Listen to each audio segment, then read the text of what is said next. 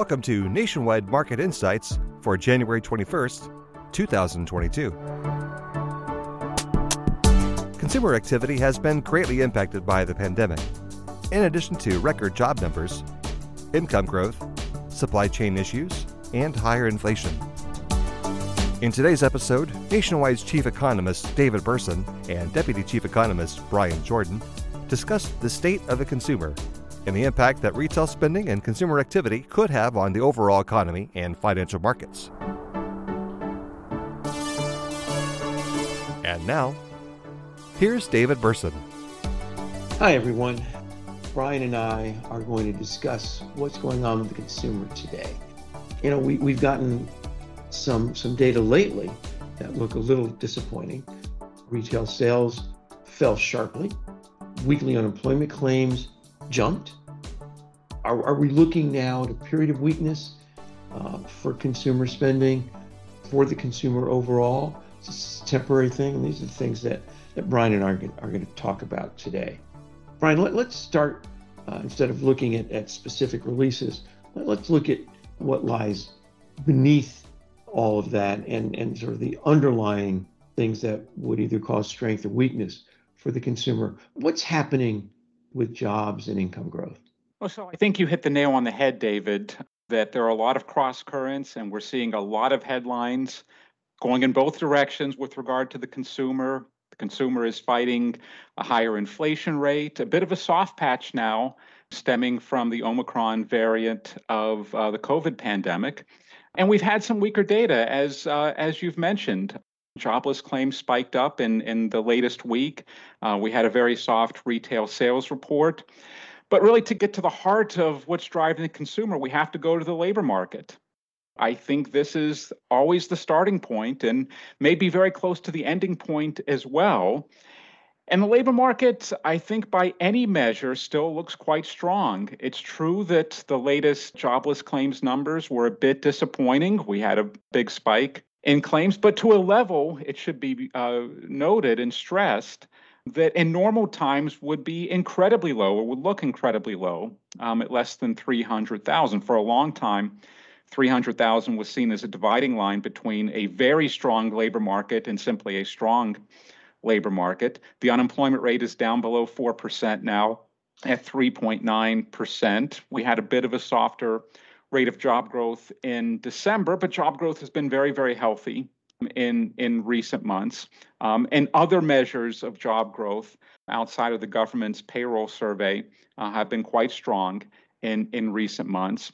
So uh, the broad swath of labor market data, job growth, the unemployment rate, wage growth has been very healthy as well. No surprise given the tightness in the labor market, that low unemployment rate. Wage growth has been very healthy. The broad swath of labor market data suggests that uh, the consumer should be in good shape here. Well, do you think that most of the uh, the bump up in unemployment claims over the last two to three weeks is coming from the uh, Omicron variant, and uh, as a result is relatively short term and and you know whether it's a few weeks or a month, we should see those unemployment claims going back down to the low 200,000 level, maybe back in the 100,000 level. I think that's true. That's that's a good point. We're going through a bit of a soft patch. We've seen it in in other numbers as well, not just in the labor market, some of the labor market and some of the spending data.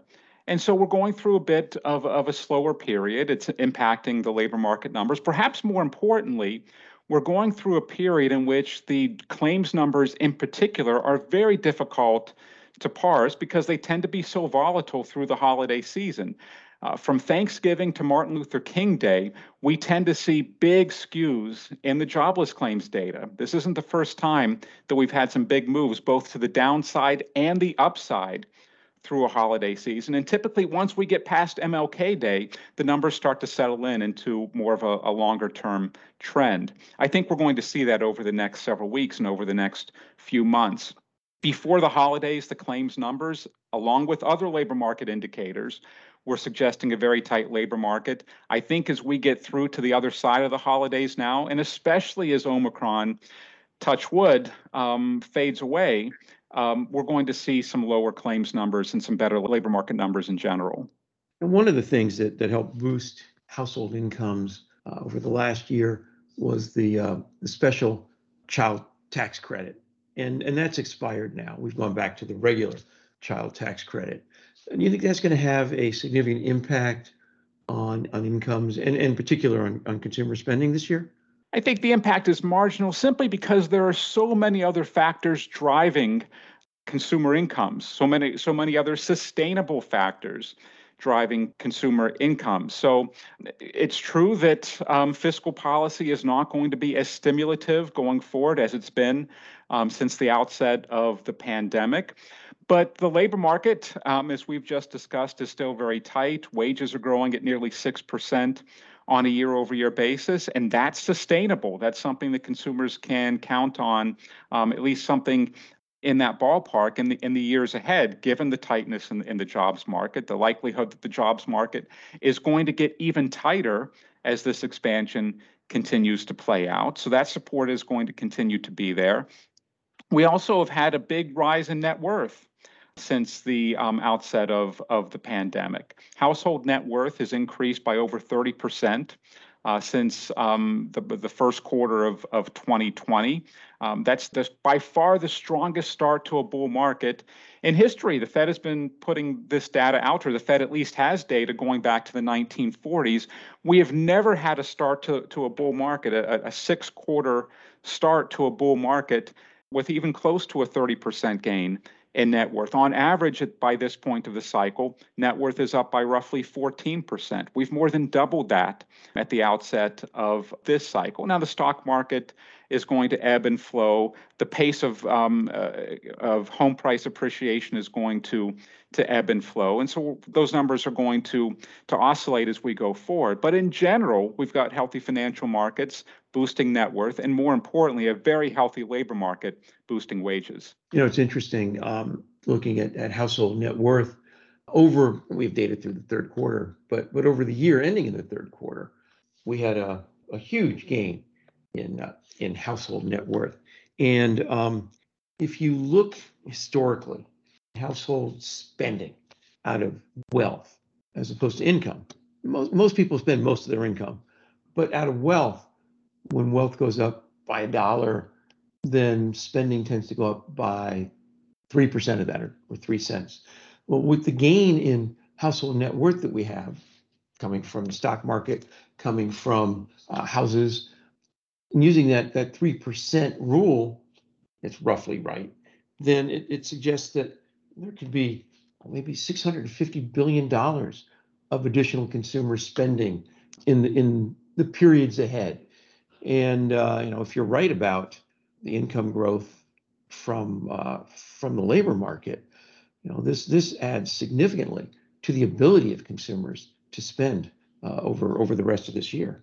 I think that's a great point, David. And we have to remember as well there is a considerable portion of the spending universe that has been to varying degrees off limits over the last two years. Consumers have spent a lot of that largesse coming from the stock market, coming from the labor market, coming from fiscal policy support on goods. We've we've had healthy good spending, very healthy good spending, um, nearly a double digit annualized rate since early 2020.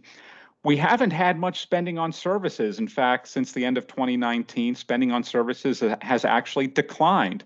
No surprise uh, that we've lived through a pandemic for the for the last two years, and so consumers have been hesitant about going to the movie theater, about taking trips, um, spending time in hotels, spending time in um, beauty salons, going to concerts, going to sporting events, things of, of, of these natures. Again, assuming the pandemic will fade as 2022 plays out, it's to be expected that some of that pent up demand will be met. We'll see consumers in a big way going back to to travel going back to the hotels going back to concerts going back to sporting events and movie theaters perhaps we're already seeing that the uh, success of Spider-Man over the last uh, several weeks would suggest that even through Omicron, uh, maybe that uh, consumers are beginning to adopt more of a post-pandemic posture here, and perhaps that's a sneak preview of what's to come in, in the rest of the year. Let's look at, at uh, one of the measures, or actually two of the measures of, of the capacity of, of households to spend. The, the Federal Reserve every uh, quarter puts out what they call the household debt service ratio Uh, and the financial obligations ratio, which is broader. So the household debt service ratio is just the ratio of, of debt service payments to disposable personal income. So it's after tax income and the financial obligations ratio, which is broader, includes things like like rental payments as well. And again, so it's the ratio of those financial obligation payments to disposable personal income. Those are pretty low right now. What does that tell us about the capacity of households to spend, or at least to borrow? Yeah, that's a, that's a great point, David, that those numbers are extremely low. So the financial obligations ratio, which you mentioned, which is the broadest measure the Fed puts out um, of, of the household debt burden, currently stands at 13.8%. Now, the long term average is 16.2%. And in fact, for most of the history of this data series, which goes back to, to 1980, um, we had never seen a reading below 15%. In fact, we didn't move below 15% until the very early days of, of the last cycle in the early 2010s. We got down below 13% in 2020 with the pandemic. We've picked up a bit since then, but at 13.8 still incredibly low and would suggest that there is a very high capacity to spend. So this is not just a short-term trend here. You know, we've had um, for the most part a healthy consumer over the past couple of years of of this recovery. The consumer should have some staying power given the labor market and given the capacity that's evident in financial obligations. Yeah, I, I think that's exactly what those numbers tell us. You know, the, the biggest concern I think right now is that retail sales fell so much in December. Now, it may well have been that people bought in advance, that you know the media kept trumpeting the shortages of things that were going to be available for the holiday season to buy. And indeed, we saw a surge in retail sales in October. And, uh, you know, the, the drop in retail sales in December wasn't just because people worried about Omicron, because non store sales, online sales mostly, they went down too. So it may be that people just simply bought everything already. But the, the problem is, if, if you look at retail sales, and that's just a portion of uh, good spending for personal consumption expenditures, and then you have to add services. Um, so the personal consumption expenditures for December will be much stronger than retail sales. But with inflation higher and just starting ending the year so badly, even with with reasonable assumptions for personal consumption expenditures and inflation in the first quarter, real PCE, real personal consumption expenditures, inflation adjusted, may be pretty weak perhaps even even zero, and that's like 70% of the economy. So it's clear that for the first quarter, we're going to have, I think, a much slower pace of growth because consumer spending is just starting out the quarter weaker than, than we've seen. And it, it will have to be other parts of the economy um, trade, business investment, government spending, although we know that's not going up, that has to make up for the at least temporary shortfall in consumer spending. What do you see overall for first quarter GDP growth? Yeah, I think those are good points, and we have to brace ourselves for uh, what is shaping up to be a fairly soft first quarter, at least from a GDP perspective.